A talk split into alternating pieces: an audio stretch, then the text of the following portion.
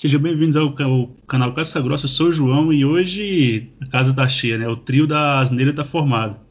Ele tá de volta, né? O homem que andou pelo empreendedorismo, investiu, teve um retorno e agora voltou, né, Lucas? Mas eu aposto que é pra falar da Pedrita, né? Fã número um da garota. Ah, eu vim falar sobre vários assuntos essa noite, sobre uma menina que fez uma, tá fazendo uma sequência de vitórias no UFC e sobre um rapaz que encontrou um pai dentro do UFC, né? Então, muita coisa para falar. É, sempre inimigo do bom senso e da compaixão, né? Sempre tem que vir pisoteando alguém. E o outro, que é o inimigo, confesso, daquele peso meio médio, que acabou de disputar o cinturão. E aí, Alex, gostou do evento do fim de semana passado? Ah, sim, foi top, cara. Teve bastante coisa massa pra gente aí. Bom, um tempo atrás aí, um, um peso meio médio perdeu, né? Disputa de cinturão. Nosso amigo Luquinhas não apareceu, né? Mas, e, e a Pedrita que ganhou nesse card de, do último final de semana ganhou. Coincidência ou não, nosso amigo Lucas está aqui hoje, mas vamos matar aí a tempo que a gente não troca a resenha, vamos desenrolar esse, card desenrolar essa resenha e pode trocar ofensas e agressões também. Tudo liberado. tá passando um perrengue americano. Posição encaixada. Pegou. Já era! Eu já continuo com você, Alex. Um destaque do card preliminar aí pra gente. Cara, é, eu não posso deixar de citar aqui a luta do Ronaldo Jacaré, ele que acabou é, sendo finalizado aí pelo André Sergipano, né? Cara, é, eu, eu é, fui criticado, riram de mim, mas coincidência ou não, alguns podcasts atrás eu disse que o Jacaré não tinha mais o melhor jiu-jitsu dessa categoria, que sim, era o Jack Hermanson, podem rir de mim, mas eu, eu, é, eu meio que esperava, é, porque o Jacaré, ele, ele é um fenômeno do jiu-jitsu, né? Só que a questão aí é que ele não está conseguindo mais impor o jogo dele. Infelizmente, ele é, o tempo, né? A idade, é, uma, algum, algumas rodadas atrás ele estava perdendo para os tops, né? É, Blakovic, para mim, ele venceu o Blakovic. Ele estava se mostrando no nível acima ali, mas aí conseguiu algumas vitórias. Veio conseguiu uma luta ali interessante com Blakovic, retornou agora, é, acabou sendo derrotado aí pelo, pelo Sergipano, né? E pelo Kevin Holland, que aí nessas duas lutas você já vê um, um nível baixando um pouco mais do Jacaré, né? O Kevin Holland ele até ele consegue, conseguiu quedar, mas acabou sendo nocauteado ali. E agora contra o Sergipano acabou sendo finalizado, né? O Jacaré, o que, o que é complicado também, é que ele geralmente está vencendo suas lutas, mas parece que ele não está conseguindo manter uma constância. Eu creio que talvez seja a explosão que, que ele não consegue manter o mesmo tempo, a explosão dele, ele consegue no início quedar e fazer o jogo dele, só que ele não, eu vejo que ele não está conseguindo manter isso aí por muito mais tempo, né? Mas é um cara aí nos seus 42 anos, é normal, e o Sergipano também, uma grande vitória aí, já tem algumas vitórias em sequência dentro do UFC, já pode estar entrando dentro do top 15. Mas enfim, o Jacaré provavelmente quebrou o braço, né? Mas o Sergipano não tem nada a ver com isso, foi lá e teve uma grande vitória e é um nome interessante para ficar de olho nele aí. É, ele acabou quebrando mesmo, né? Passou pelo procedimento cirúrgico na segunda-feira. E o Jacaré, coisa não tá muito boa para ele não, né? Vindo sequência de derrotas aí, provavelmente vai ser desligado do UFC. Porque antes ele estava perdendo para caras ranqueados, né? Pelo Kevin Holland, que depois foi foi varrer o octógono com ele, né? Tanto o Derek Bronson quanto o, contra o Marvin Vettori, né? E o Jacaré foi nocauteado daquela forma. E nessa agora, achei, achei que o Sergipano conseguiria vencer ele, mas em pé, né? Mas o Sergipano rolou os dados, colocou para baixo e pegou as costas, né? Depois o Jacaré foi tentar sair, deixou o braço Sergipano encaixou o armlock e não deu pro jacaré. Eu meio que achei que o jacaré deu uma. Deu uma desacreditada e acabou pagando caro por isso, né? E você, Alex, agora o Sergipano, depois da luta, pediu um top 15, né? Merece, né? Ah, eu acho que o próprio Kevin Holland, né? Ele que, que deu uma sequência de derrota aí agora, é um cara que tá sempre ativo. Acho que seria uma luta interessante aí. Um, talvez um jogo ruim pro Kevin Holland, né? Mas é, ruim, ruim é, é, é boa vontade da sua parte, né? Depois que a gente viu aquelas coisas lá, né? É... Mas é, pro, pro Sergipano seria uma ótima, né? Ah, seria sem dúvida. Eu acho um casamento interessante, né? Ou o Sergipano ou Brad Tavares, ou o vencedor do, do Omar Akhmedov, que vai lutar com o Brad Tavares, né? então o Shane Stiglitz, qualquer um aí desse top 15 tá, tá de bom tamanho para ele tentar adentrar o ranking, né? E você, Lucas? Eu vou perguntar qual é o seu destaque do card preliminar, porque é meu papel aqui, né? Mas já imagino qual que é. Qual é? Fala a surpresa pra gente. A grande surpresa é essa luta não tá no carrinho principal. a luta entre a minha menina, agora com sequência, Priscila Cachoeira Pedrita, ganhando aí da duríssima Gina Mazami, uma atleta aí que já tem bastante tempo aí de casa no UFC, bem consolidado na categoria. Eu, eu tenho que dar o braço a torcer. Mentira, eu sempre acreditei nela. Ela tinha 100% de certeza que essa luta não, não ia terminar no, no fim do, dos terceiro, do terceiro round, ia terminar com um nocaute da, da Pedrita. Então, a menina que só tem o direto de direita, mas que direto, né? A gente tem, falando, falando sério, né? Tem que dar o braço a torcer, porque se tem uma coisa que, que a Pedrita tem é, é coração, né, gente? Pô, pelo amor de Deus, eu nunca vi um atleta que, que apanha tanto, tanto, tanto e, e, e, não dá, não fica tonta, não dá desgaste, tá ali com 100% da força, né? Pode faltar assim bastante técnica, mas o que ela, aquela falta de técnica ela tem de coração. Então, uma vitória aí bem merecida de virada, uma coisa que ela não tinha apresentado ainda, né? Então, toda luta que ela tomava um vareio, ela acabava sendo dominada, né? Por mais que ela é uma lutadora, ela pode ser como ela pode ser uma lutadora que é rasa em questão de, de habilidade, só que ela dá uma lutadora porque ela vai para frente, ela faz aquele, aquele, aquela métrica de morder o protetor bucal e totalmente para frente e fez a sua sequência de vitória bem merecida. Agora eu acredito que a Valentina deve estar ali com, com medo, né? Que é Pedrita, a gente sabe que nessa categoria mais uma vitória ela está no top 5. não, brincadeira essa parte, eu acho que a gente se emociona é, demais. Não me dá muito não, porque caso aconteça, é de estranhar não, que a Valentina está limpando a categoria.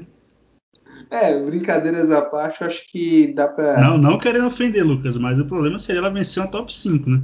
Só falando aqui, sei que você é fã dela. É, dependendo da top 5 nessa categoria, é, né? Dependendo de quem parar como top 5, ah, não é a, a irmã da Valentina não chegou perto do top, sabe, top 5 há um tempo atrás.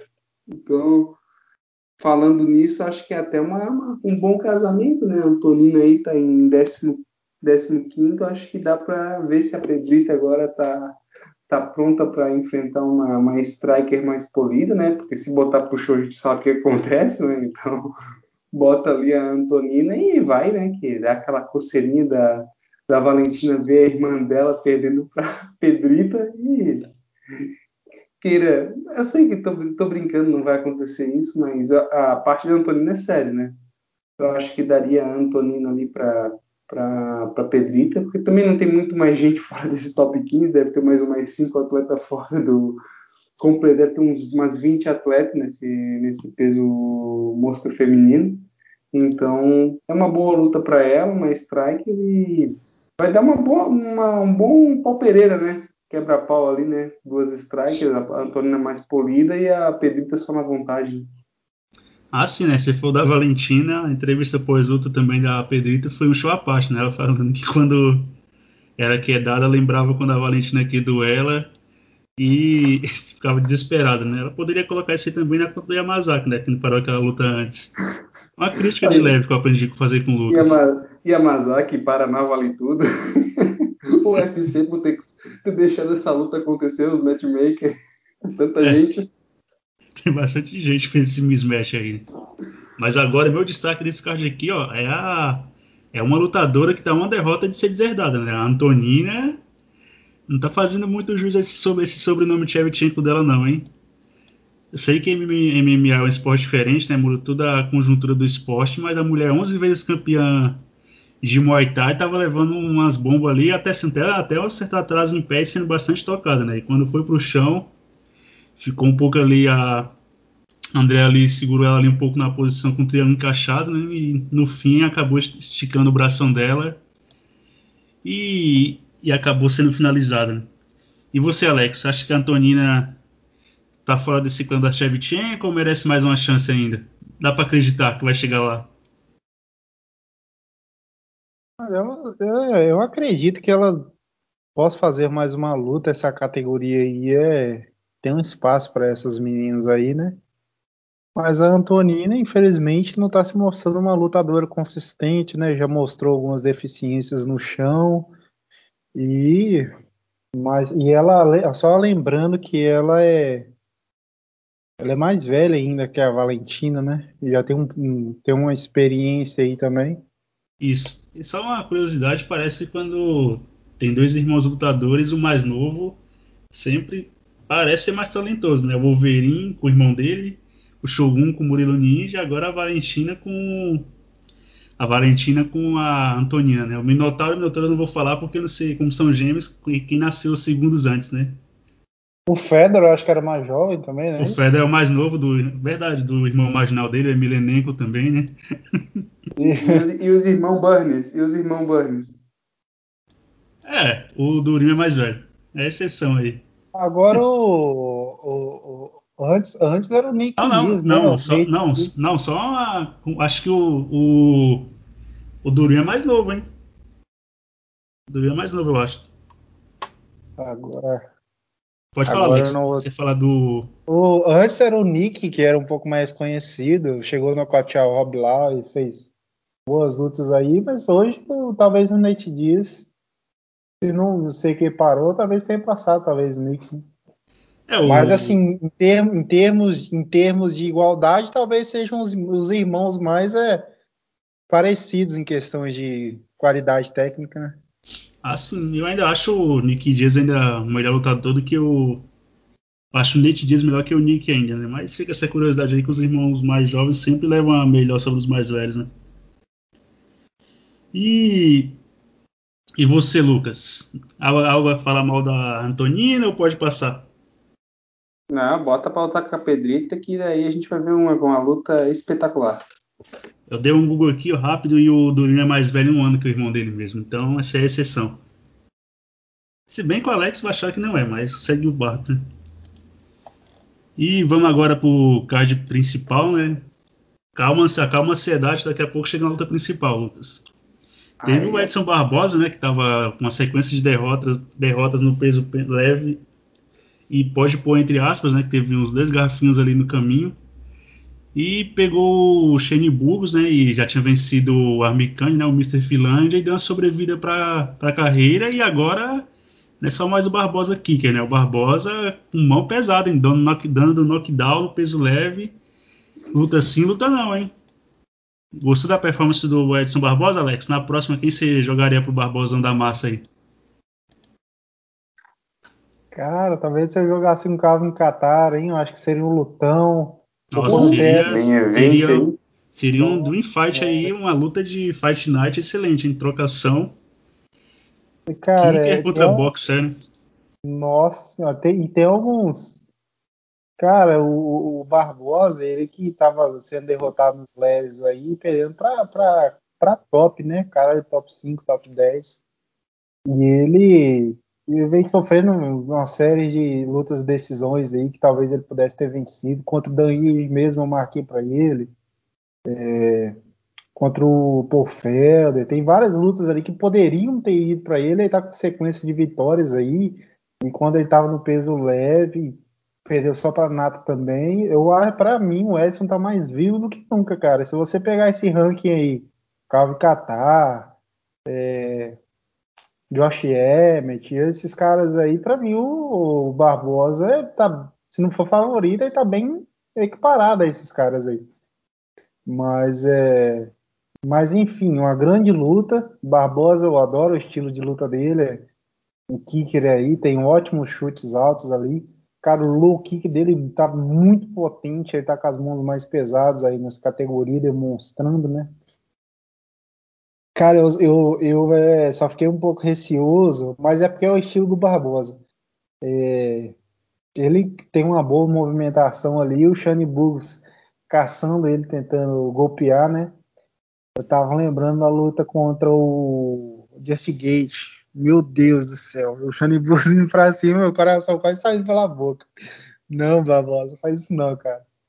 Mas é, foi decorrendo a luta, o Barbosa foi se encontrando, aqueles low kicks muito fortes, estava impressionado ali.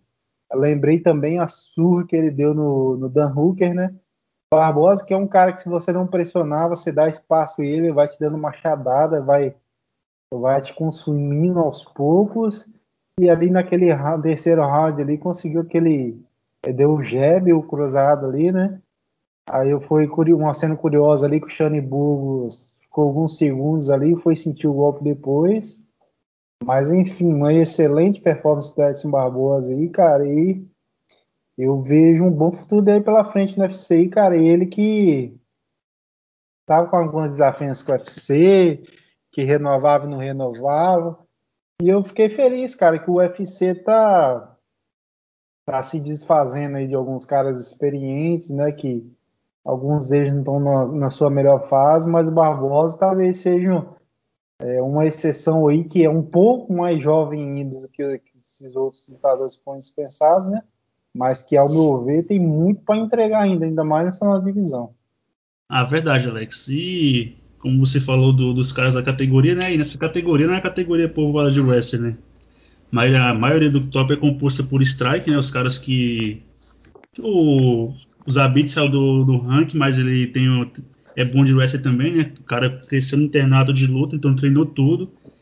E o outro é o Brian Ortega, mas o Ortega não é bem um wrestler, né? Pra amarrar ele no chão. O Ortega é o jiu-jitsu o Ortega, a maioria das finalizações dele é por, é por oportunidade, né? O cara tem alguma queda errada, vai clinchar e ele consegue finalizar. Não é um cara que colocaria o Barbosa tanta, tanta facilidade no chão e manteria ele lá que nem fez o Khabib, entre outros caras, como o Kevin também, né?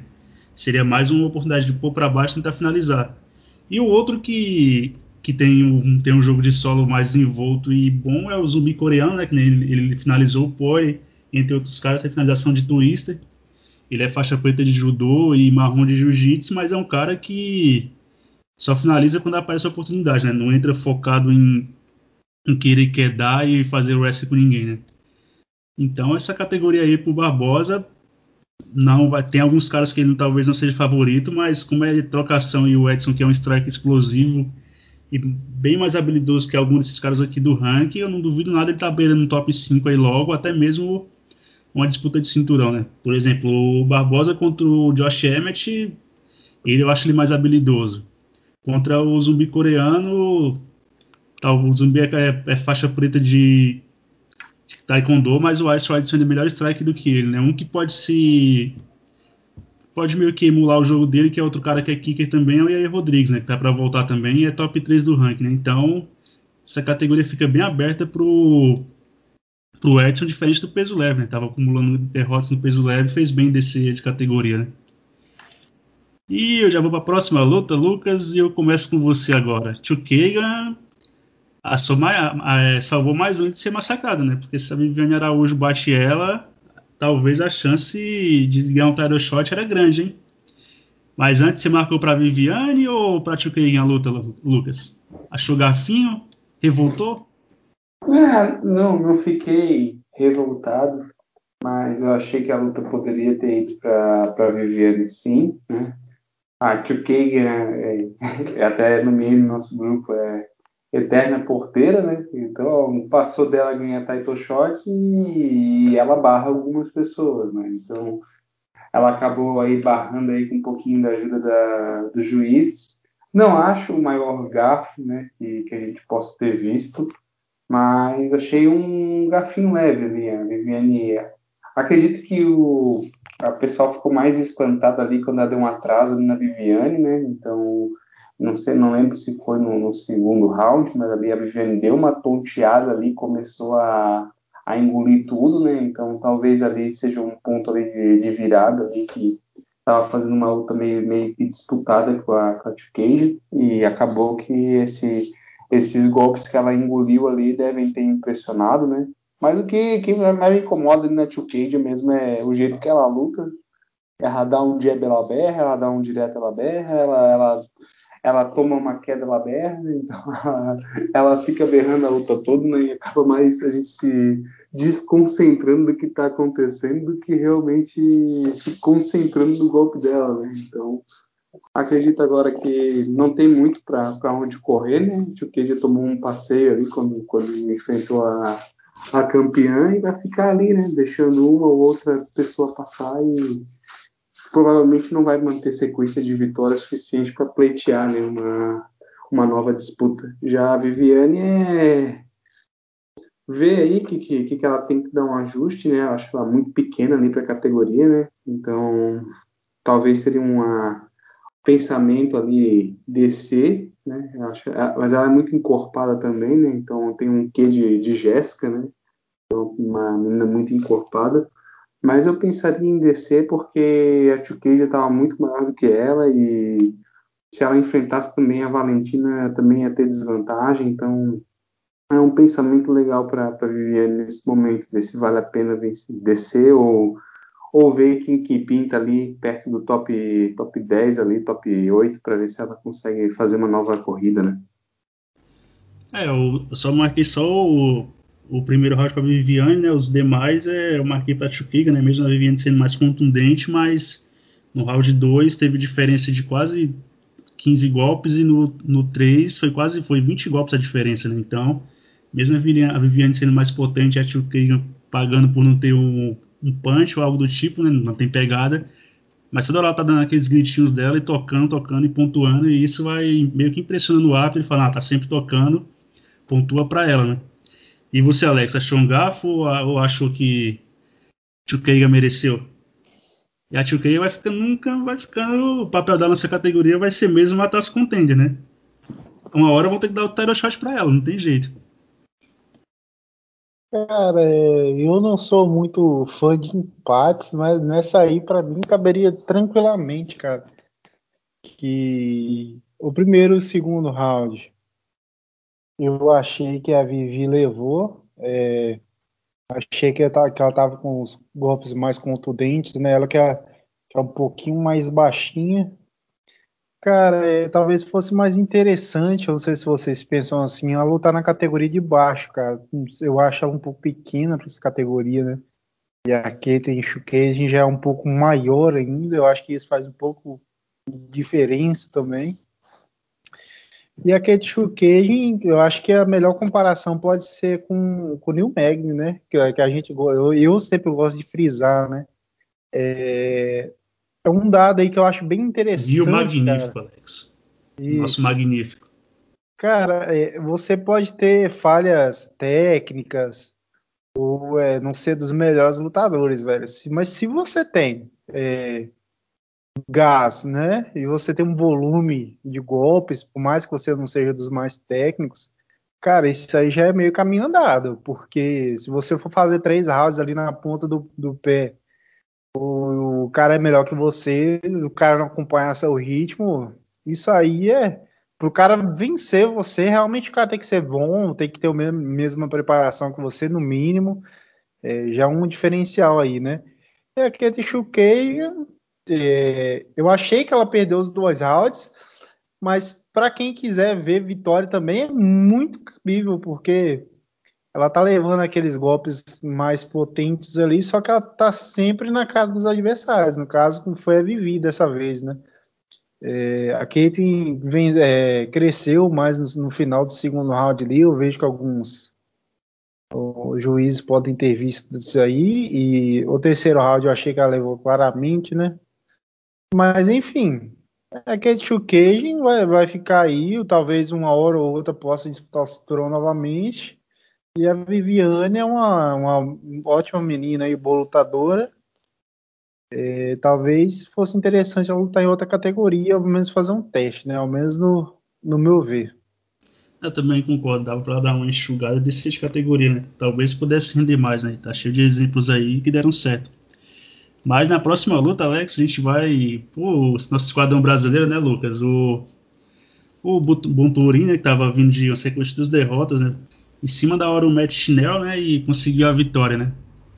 Ah, é a cara do, do Botonin, né? Esse tipo, ter, o UFC pegar esse tipo de lutador para compor, né? Meio de, de tabela de, de, de, peso mosca, né? Um cara que não tem tanta técnica, né? Mas tem bastante vontade, né? Então, o Botorin, ele é esse tipo de cara, né? Quem viu a luta dele no Contender sabe que o cara é 70% vontade e 30% técnica, né? Então, toma knockdown, levanta, tem a mão pesada ali, o ruim é que ele tem ali aquele, uma, uma, uma resposta ali meio, meio padrão para ataque, né? Então o, o oponente dele ali estava tava conseguindo se aproveitar um pouco dessa, dessa reação dele ali, que ele, se ele usa um, um cruzado ali para interceptar golpe, né? Então ele fica nesse vício e os oponentes mapeiam ele, né?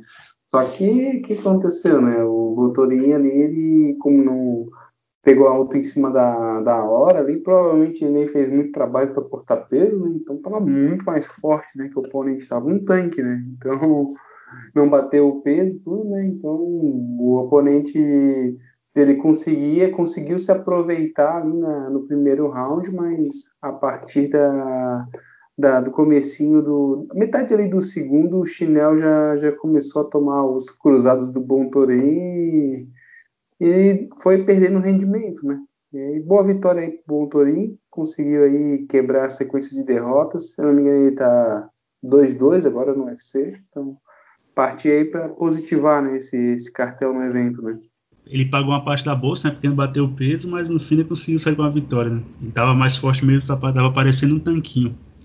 E você, Alex, gostaria de ver o Alex Perez ou até um Benavides contra o Bontorim? Ou deixa o Benavides um pouco em paz? Rapaz, fala do Benavides aí, o coração até dá uma. até dá uma doída, cara. Que, que fase do cara, né? Mas, mas enfim, gostei da atuação do Bom Tourinho aí, né? É, no primeiro round eu acho que ele estava sentindo um pouco de dificuldade ali, porque o Matt Chinel tava tem um bom boxe ali, né? Tava com uma sequência bem rápida contra o Botorim é, encurtava. E o Bontorinho, lembrando aí que não, que não bateu o peso, achei que ele estava visivelmente um pouco mais forte com o adversário dele aí, né? É, no segundo round ele começou a se encontrar mais, conectar alguns golpes. No terceiro round conseguiu a queda ali, golpear bastante por cima, mas que é um, um lutador interessante aí, pode estar tá, tá seguindo no peso mosca e quem diria, né, cara, o peso mosca, o masculino, tanto masculino quanto feminino também, cara. Eu já falei tanto do peso mosca feminino, mas em vista de quando abriu, já achei que deu uma diferença no, no feminino, mas voltando aqui ao masculino, tem alguns nomes surgindo aí. O Bontorinho é um bom nome, cara, e, e dá para fazer algumas boas lutas ali. O Alex Pérez, o algum, qualquer um desses tops aí, dá para fazer luta boa, né? E, cara, eu achei interessante, né, que para essa divisão, e, talvez a gente esperasse mais movimentação, aquela coisa toda, e eu achei que foi bem menos, né? Eu achei curioso essa questão aí, mas boa vitória dele. Eu sei que você concordou com a atualização, né, Alex? O Dariush tá no na sua agência por técnica e qualidade de luta, né? Não por outros atributos, né? Cara, é, eu, já, eu já falei para você, né, João? Já falei com o Lucas também. O Dariush é um cara que eu, é, que eu aposto nele e eu vejo nele que eu vi, vi no Charles, mim, cara. Tempo. Só uma coisa, Alex. Já interrompendo, você falou para mim, eu respeitei. Você falou pro Lucas, o Lucas riu da sua cara. Só para deixar as coisas claras aqui. Pois é, cara. E te, é...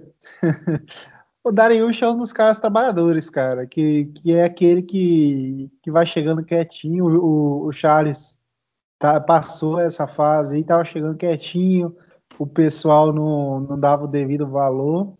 Cara, e consegue essa sequência incrível de vitória aí.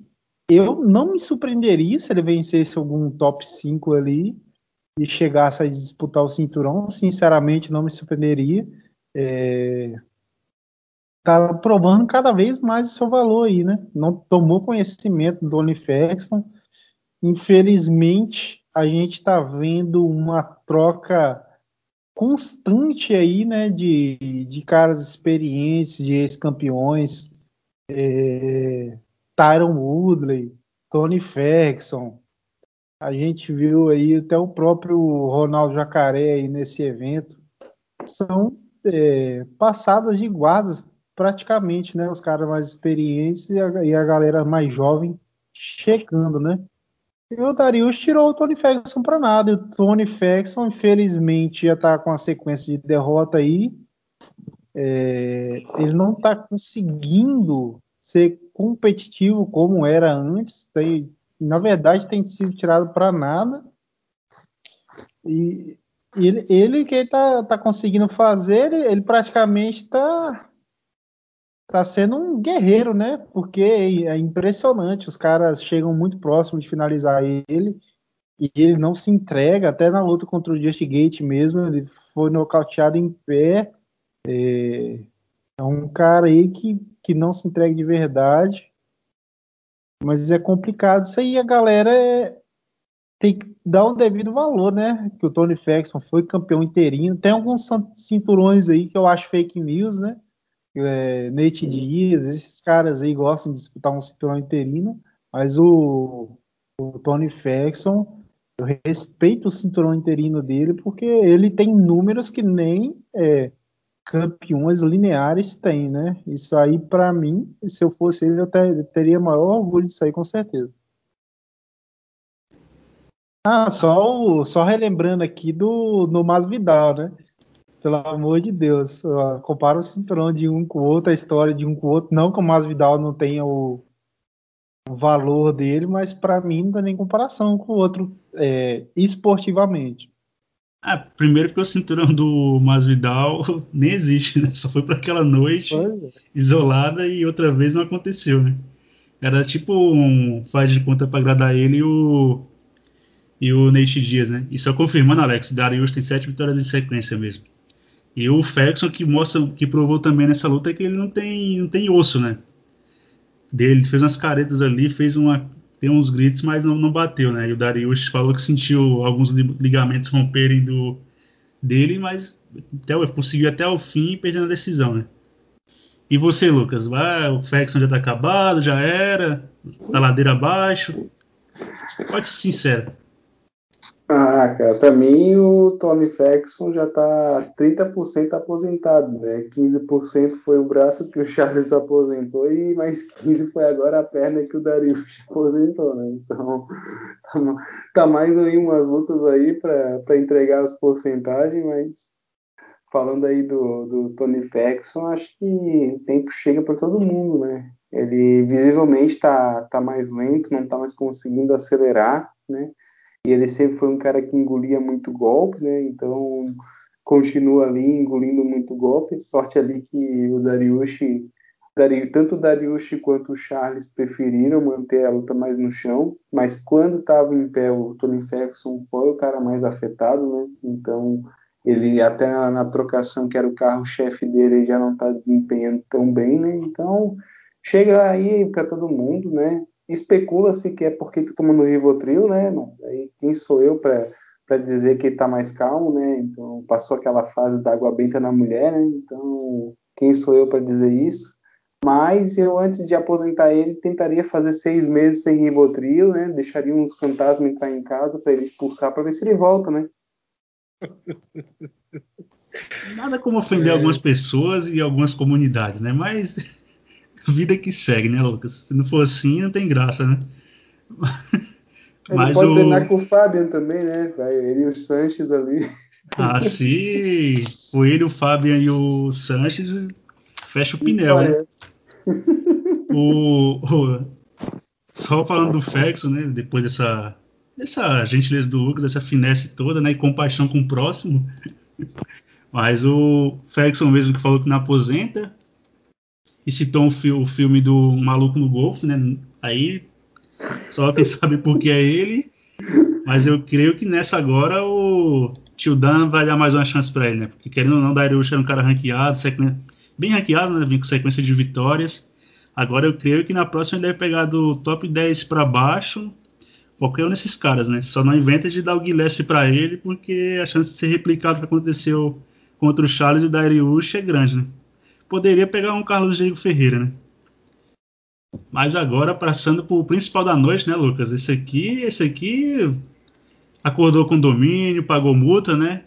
Charles Oliveira, Charlinho do Bronx, só queriam top 5, deram e logo após isso virou campeão do mundo, hein? Passou um perreio no primeiro round, quase foi nocauteado, né? Eu tinha meio que pitei com a cabeça dele algumas vezes, mas conseguiu sobreviver e dar a volta por cima. E o Chandler, na entrevista pós-luta, falou que o Charles é um dos caras mais duros, né? Que ele, diz, ele acredita da resistência, da resistência do Charles e da resiliência. Porque se pegar quando o Charles era mais novo, né? Logo no começo, até um.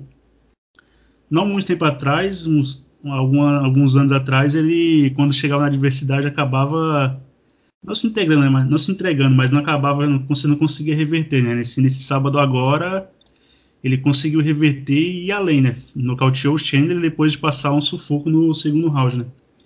E o Chandler, que a gente achava que talvez o Charles indo pro chão com ele finalizava, tem um jiu-jitsu defensivo de alto nível, né?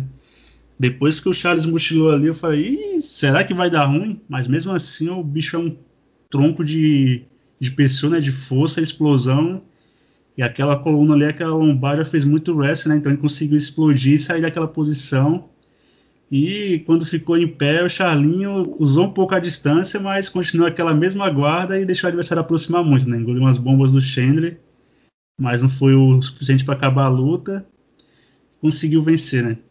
E, e você, Lucas? Acha que incomodou o Khabib, o Habib, que é o homem bateu, bateu o antigo rei, ou dá uma baixada na bola? Tem que acalmar a tropa. E Favela venceu, hein? Ah, cara, respeito o pai, né? Respeito o pai, né? O Michael Chandler foi expulso pela mãe dele lá do Bellator e ele foi pra casa do papai, né? Encontrou o pai lá no, no UFC, Charlinho, né? Charlinho não, né? O menino cresceu, né? Agora é Charles, né? Não pode mais chamar de Charlinho, né? Cara, é emocionante. Eu vou, vou, vou ser sincero, assim, foi é, é digno de, de, um filme. Eu acho que mais emocionante do que isso é só se o Glover aí fazer a vitória e, e conquistar o cinturão, cara. Porque o que o Charles fez aí foi, foi histórico, né? Quebrou o recorde de lutador que ficou mais, que fez mais número de lutas até ganhar o cinturão dentro do evento. É um cara que era super subestimado, né? E, cara, é, é indescritível, assim. Acho que todo mundo ficou assim emocionado aí com, com a vitória, até pessoas que não acompanhavam muito o MMA, né? Ou foram ver essa história porque o que o cara fez foi um, um feito histórico. Né? O cara que tinha dificuldade de bater peso né, na categoria de baixo foi expulso para a categoria de cima porque o Chaves ele ele não, viu, não voltou ao peso leve porque queria, né? Ele foi expulso da categoria de baixo porque não estava batendo peso. Acho que falhou quatro vezes, se não me engano. Falhou cinco vezes, se não me engano. E digamos que o Dana White obrigou ele a ficar, né? Tem coletivo que o Dana White, depois da luta, o Charles fala que quer voltar ao peso leve. O Dana White fala, ele não luta mais o peso leve. Ele falhou no corte de peso várias vezes, não volta mais. Ah, exato, cara. O cara assim, não. E toda vitória que ele tinha no, no peso leve, ele dizia que queria voltar pro pena, ele queria voltar pro pena. Até que ele viu que já tava dentro do top, top 15 ali, né? Vou ficar por aqui no leve, né? E aí engrenou e se tornou campeão e é, acho muito merecido o que o cara fez. Tem um cara aí que que se dedicou a, ao esporte aí de, de, corpo e alma e evoluiu dentro do, do UFC foi, foi o Charles, né? Então ele até cita, né, que, a, a, que ele era chamado de pipoqueiro, né? Então para quem não sabe esse termo pipoqueiro é um termo mais antigo aí que é do, do futebol, que é o, o atleta que na hora do vamos ver abre as pernas, né? Não, não desempenha bem. E era que o, que o Charles infelizmente acontecia, né? Então Tava vencendo a luta, tava vencendo a luta, tomava um golpe duro, caía no chão e abria as pernas, né? E agora ele mostrou aí com essa virada, né? Com o atraso que ele tomou do Michael Chandler, ele ficou bem próximo de terminar. Eu, na hora que eu vi ele com a cabeça baixada ali mexendo, né? Pensei, ih, tá marcando pro bege, já comecei a roer as unhas ali. já interrompendo bem... novamente, ainda bem que era o Demi da Gliota, né? Se fosse o Kate Pearson, talvez tivesse parado. Ah, não, só, só não foi melhor porque não era Yamazaki, né? Que daí Yamazaki ali ele poderia deixar o Charles mexendo a cabeça ali a noite toda que teria ah, se fosse, até, Se fosse o Yamazaki, o Charles não estaria com o cinturão, porque agora, até agora estaria rolando a luta, né? Com o time dele sofrendo grau do ah, e o Chandler tem ainda um print que ele tá cuidando do joia. Aquele joia ali é o, é o suficiente pro Yamazaki deixar a luta rolar, né? Mas impressionante ali, ele não, por mais abalado, ele não, não apagou, jogou para trás e o Chandler ficou meio receoso de entrar na guarda para finalizar e aí também foi o primeiro erro do Chandler, né? Era arriscado, sim, mas foi foi essa essa, essa pausa que o Chandler deu, que ele vinha dar uma martelada e saía, que permitiu aí o Charles a, a recuperar. E segundo round, o Chandler cometeu o segundo erro, né? Que é um um vício dele que é ele dá, dá uma sequência de dois, três golpes e pula para trás e, e foi nesse pulo aí que o, que o, que o Charles, que não estava contra-golpeando essa sequência, contra-golpeou e pegou aquele cruzado no queixo. E o Chandler é um homem perereca, né? O cara no primeiro round perdeu a base, bateu, voltou e até nesse aí, desse cruzado, ele deu uma, quase um mortal ali e foi para a grade, o Charles grudou ali na grade e não, não teve jeito, né? O Charles acabou nocauteado e a favela venceu. E dei essa volta toda para falar que ia ser interessante aí pro, pro nosso aposentado Khabib olhar com carinho aí, porque não gosta de, de lutadores que são desrespeitosos e tal, e o Charles é, o contrário disso, né? É um desafio bem interessante para ele, né? Falar o Khabib dizer que não tinha desafio. É um, o Charles apresenta um desafio que ele não encontrou na trajetória dele no, no UFC. E vai ser um cara que vai ali, vai, vai, vai ser bem, bem cordial e garanto que se, se oferecerem essa luta pro Charles, o Charles aceita de primeira, né? Rapaz, vou falar para você, Lucas. Se eu fosse você, não torceria pro Khabib ter tanto carinho em ver, essa, ver, ver esse desafio, não, porque. Rapaz, se alguém pode ficar na guarda do Charles fazendo um monte de jogo e ficar ali amarrando ele por talvez 25 minutos, esse é o, o coisa ruim da, questão, né? Então deixa ali curtir o cinturão, quem sabe pega um colo na próxima e faz um cheque milionário, né? Ou vence o Makachev da vida aí, usando o Makachev e dá uma curtida na, na na curtida na, na, no peso leve e no cinturão, né? Que agora é que vai vir as oportunidades, né? Mas antes de chegar na segunda-feira já tinha batido um milhão de, de seguidores no Instagram, né? E hoje eu tinha olhado, tava, tava com um milhão e cem mil já. Então só cresce, né? E você, Alex, acha que agora o Michael Chandler, Michael tá acabado, que é baranga? Tem bastante gente celebrando, mas esqueceram que estão esquecendo que o Chandler quase fechou a fatura no primeiro round, né? E adversário de mão pesada contra o Charles sempre vai ter uma boa chance, né? é, pois é, cara, o Chandler aí, para mim, tem totais condições de voltar a nova disputa de cinturão com o Charles. Só, só uma adenda, Alex, que eu esqueci de falar, e o Chandler, depois do pós-luta, que foi um, um gentleman, né? Falou que perdeu mesmo, foi isso, que achou que o Charles não tinha coração, e o Charles tinha, e o cara é um cara duro, tá 11 anos no UFC. Não teve Encontrou desculpa, o pai, né? Encontrou o pai. Sempre tem que vir com a baixaria, né? Continua, Alex. Cara, é, o Chandler, eu acredito que ele tem totais condições de, de uma nova disputa com o Charles ou com qualquer outro lutador e, e com condições claras de vencer, ao meu ver. E o Charles está de parabéns aí, conseguiu sobreviver ao primeiro round. É... O Charles que tem aquela aquela áurea de tipo de se pegar o golpe e você nocauteado, por mais que, lógico, é inevitável que ele melhorou muito tecnicamente é, na trocação, conseguiu sequência de vitórias, tá mais resistente também, isso aí é inegável. Mas é interessante que que ele é, passou essa dificuldade no primeiro round, né? E ele demonstrou que ele consegue so, sobreviver ao castigo. Cara, e que, eu, e que eu acho interessante também ressaltar que o Charles é bom no jiu-jitsu, é inegável, isso aí não, não, não tem questionamento. Mas eu também tava, é, é, eu tava achando curioso, porque, tipo assim, às vezes o pessoal o pessoal leva em, assim, em consideração essa questão do Bellator, mas que é um fato, mas existem algumas exceções também.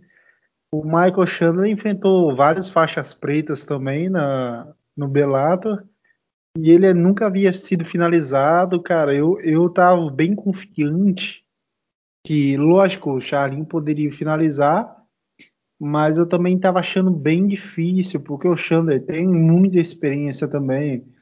É, o Wester dele é um cara muito imponente, muito forte fisicamente também. É, ele demonstrou na explosão ali, ele conseguindo levantar e sair daquela posição contra o Charles.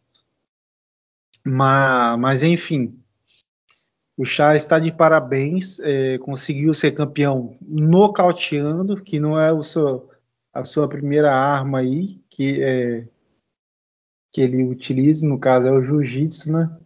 E também, Alex, deu dois knockdowns com a mão fraca, né? Com a mão esquerda dele. Sim. Cara, e tem futuro bem aberto aí, tem bastante coisa bacana aí. É, tem, tem o Conor, tem o. Eu, eu, até comentei com você, João, não sei se você lembra, um tempo atrás, que o.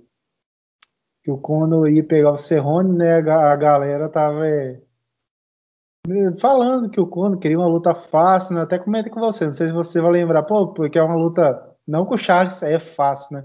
Mas se comparando a Just Gate na época, com, é, poderia pegar o Charlinho, aí tipo assim, parecia tão, tão distante, né? Lembro, lembro. Eu, ainda, eu ainda falei que não, não ia rolar porque o Charlinho não tem o tamanho do Cerrone, né? Mas eu lembro sim. E naquela época parecia distante mesmo, né?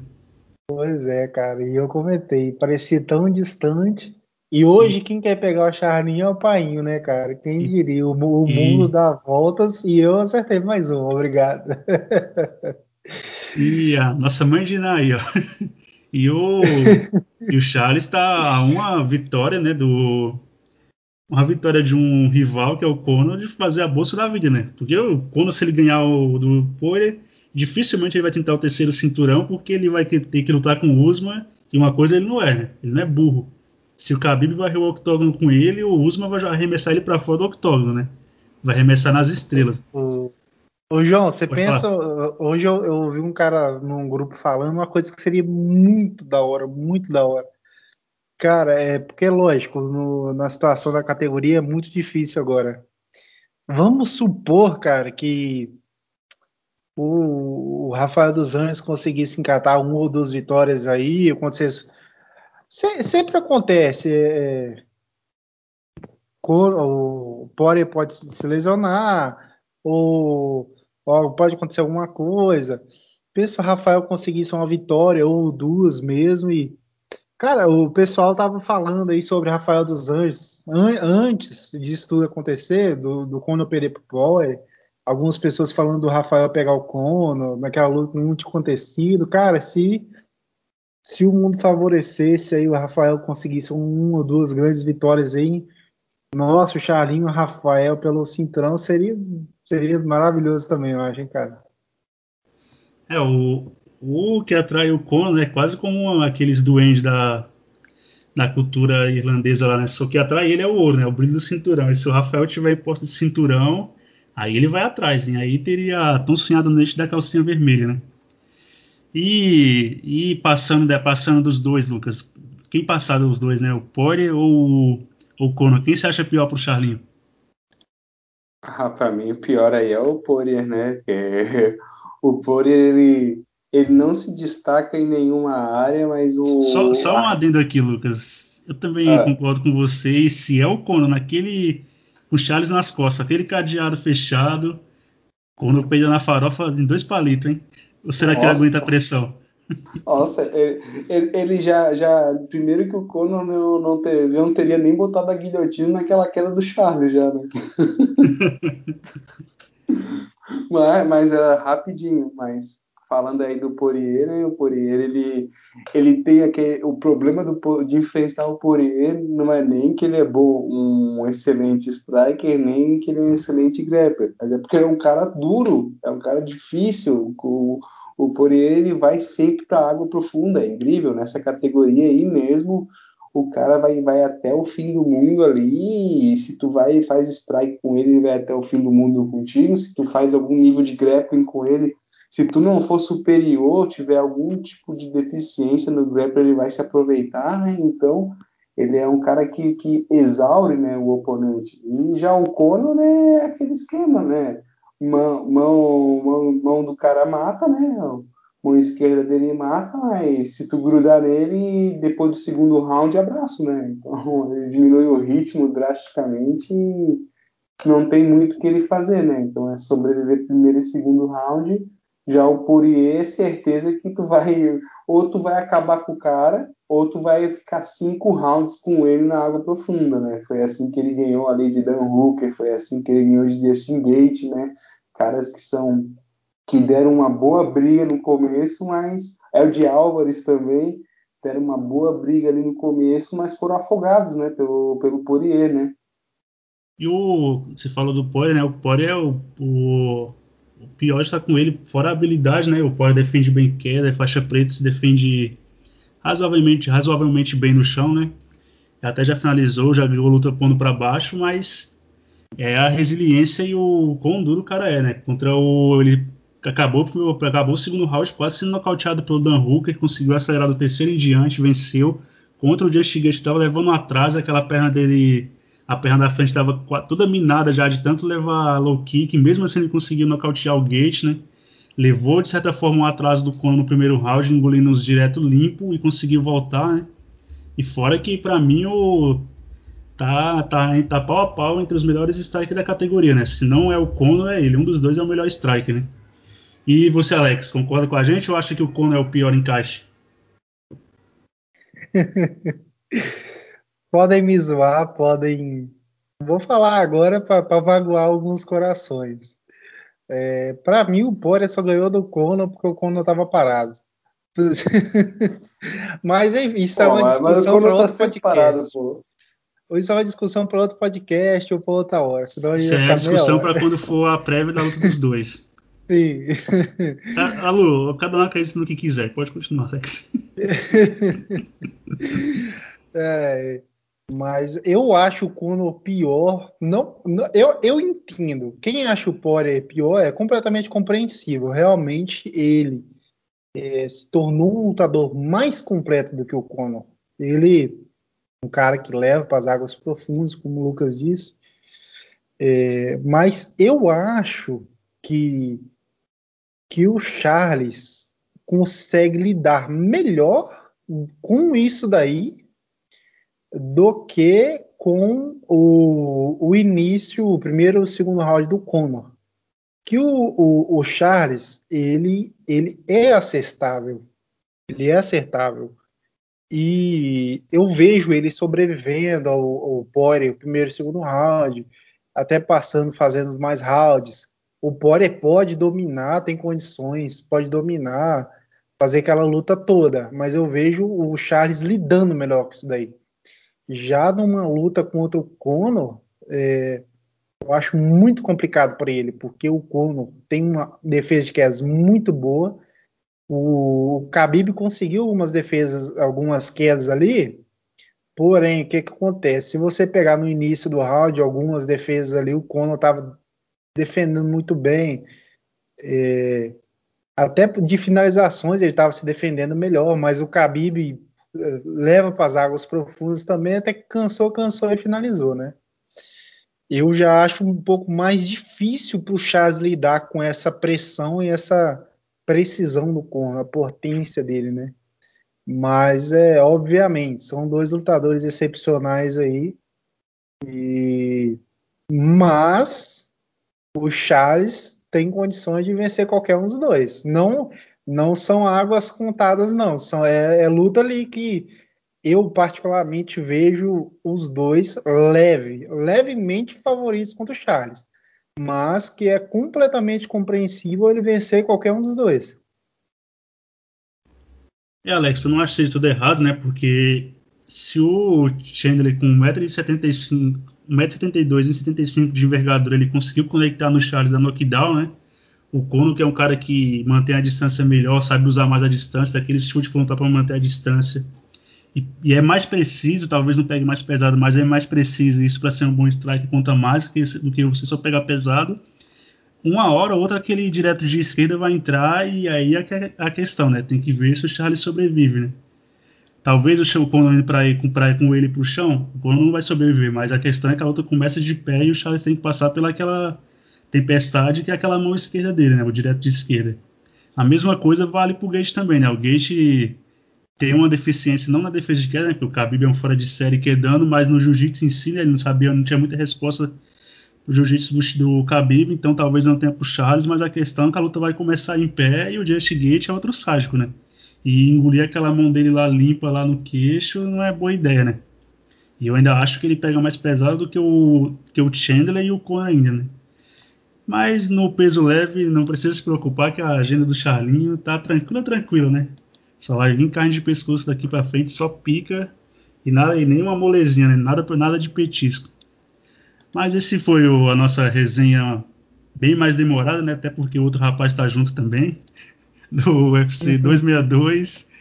E agora a gente vai pro próximo Fight Night do fim de semana, desse fim de semana agora. Tenta soltar a direita, soltou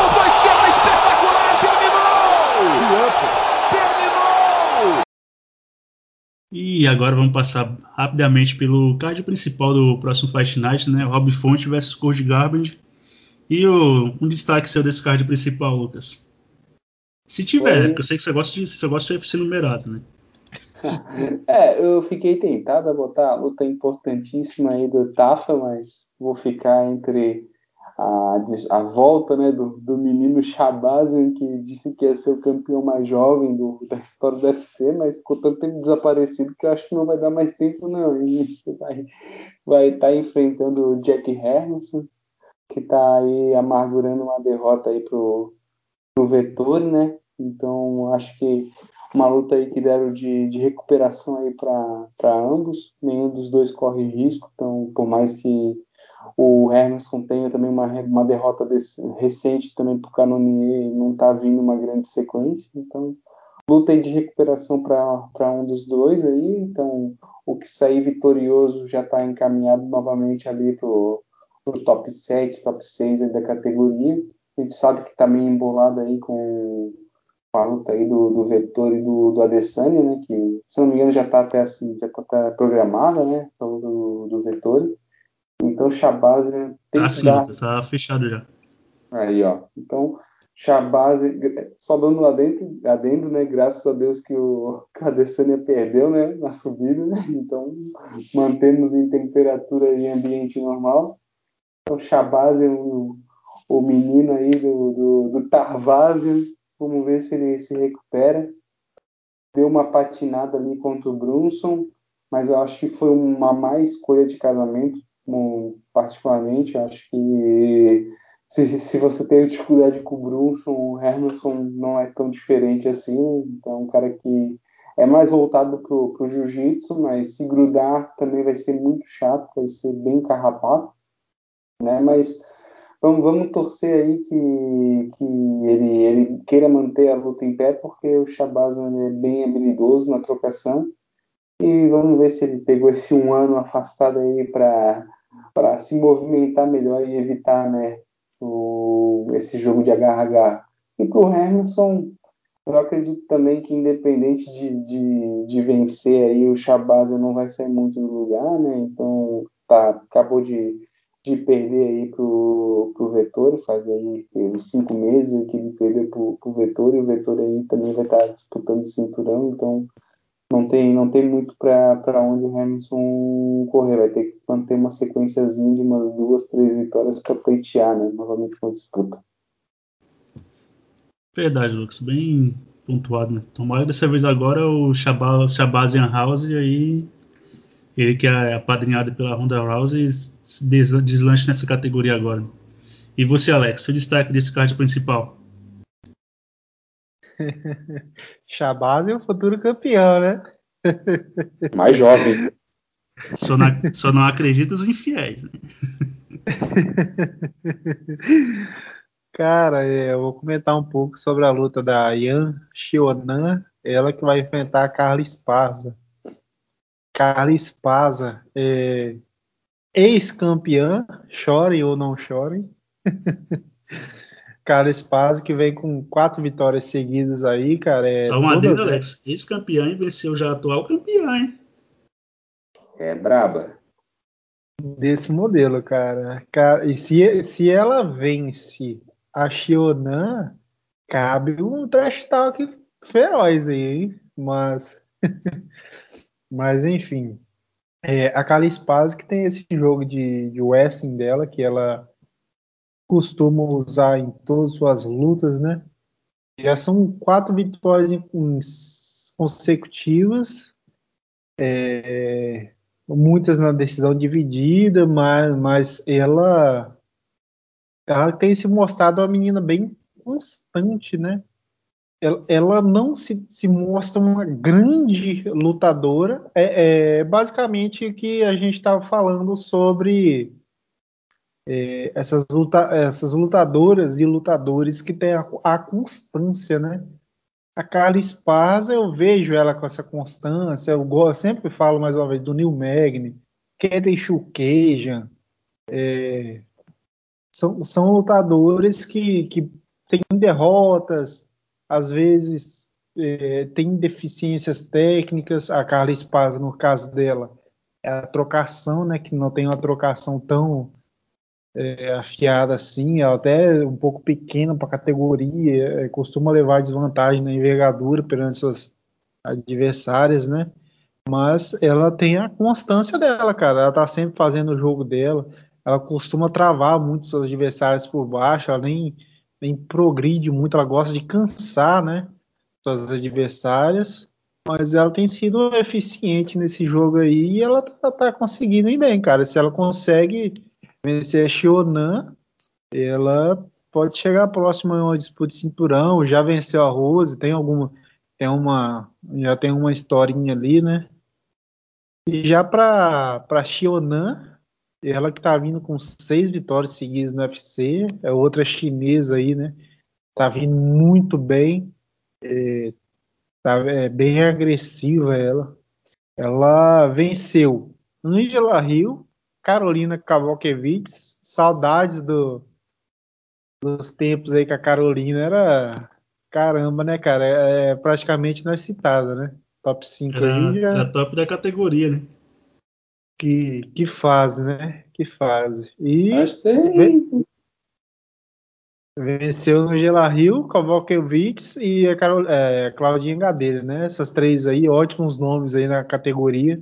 A Shonan tem um ótimo volume de golpes, tem um gás muito bom, é agressiva, se movimenta bem, troca bem, tem uma potência ali nas mãos.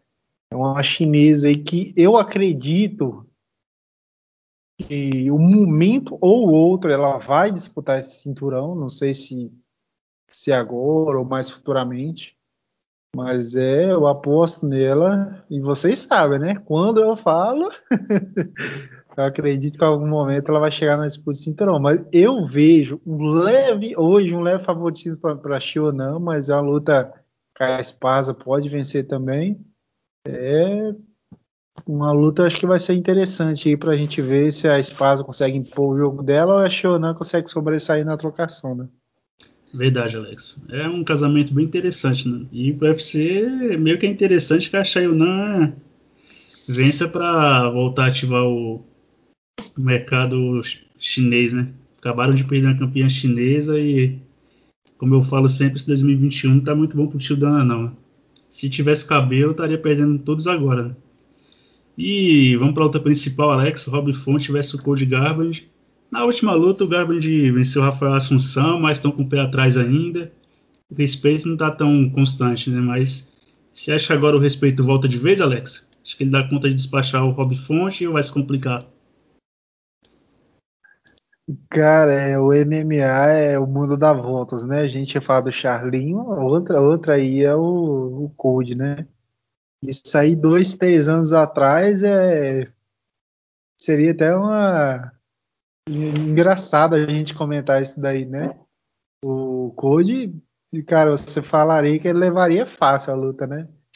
Mas é depois dessa sequência de derrotas do, do Code, hoje a gente já tem um pé um pouco atrás.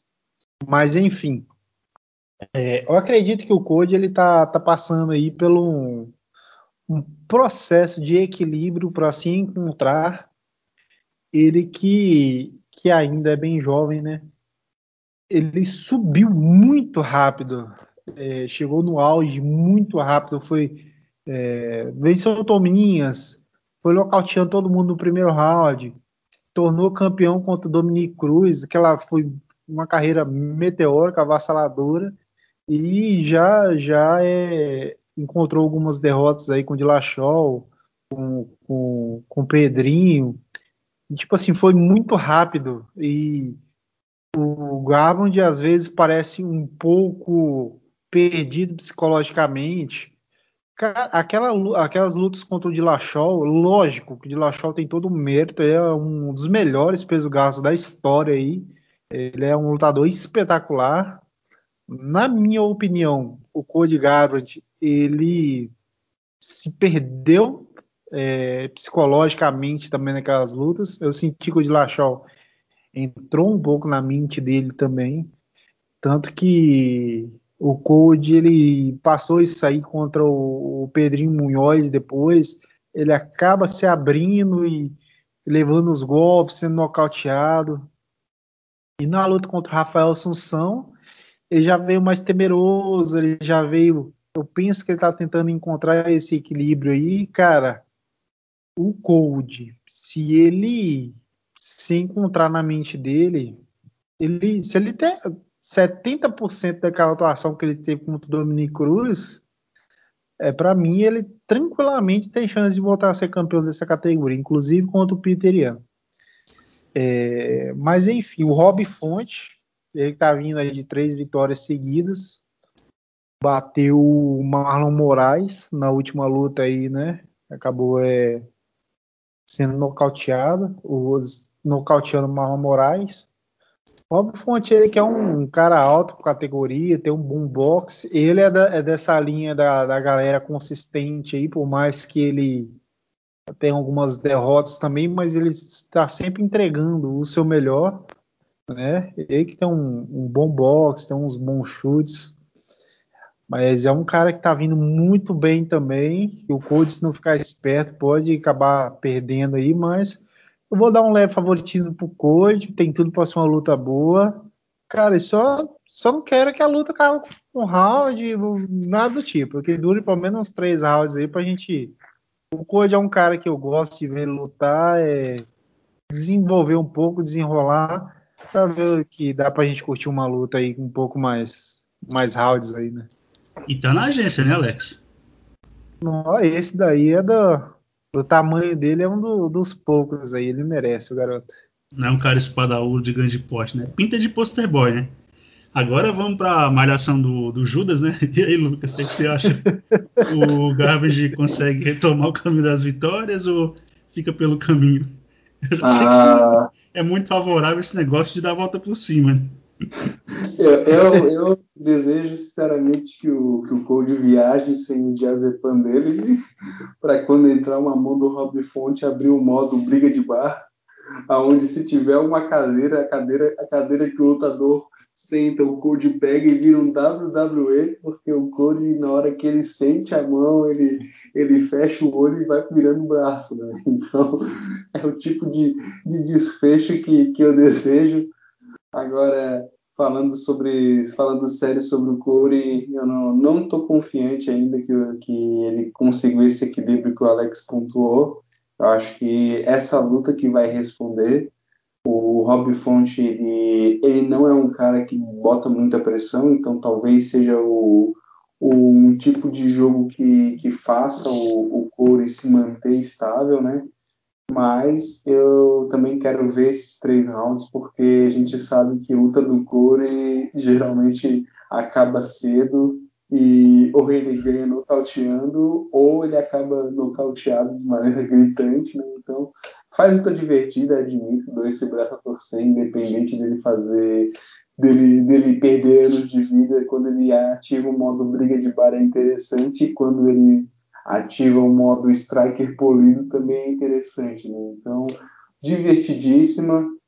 É, é, o tipo de luta que merece estar em main event, que, que faz aí a gente esperar até a madrugada para ver esse, esse famoso pau Pereira.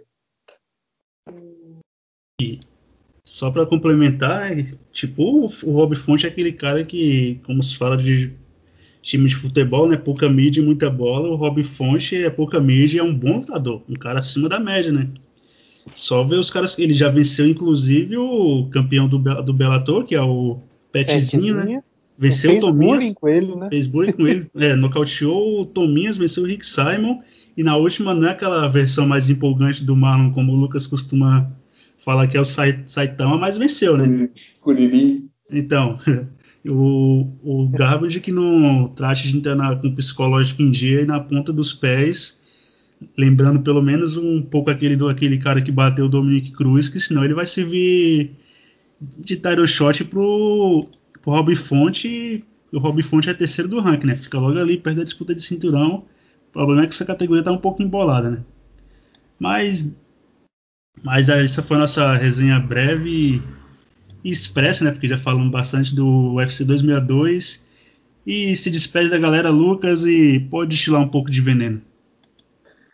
E aí, pessoal, então tô de volta. Ah, só um adendo, Lucas. Você que é um entusiasta do Esquadrão Brasileiro, quando tem quando tem vitória e, e, e vale cinturão, pontuação dobra ou não?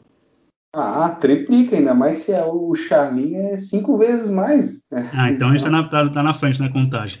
Tá, tá. Agora tá, se não me engano, pela contagem do combate, tá, tá 1230 a 18.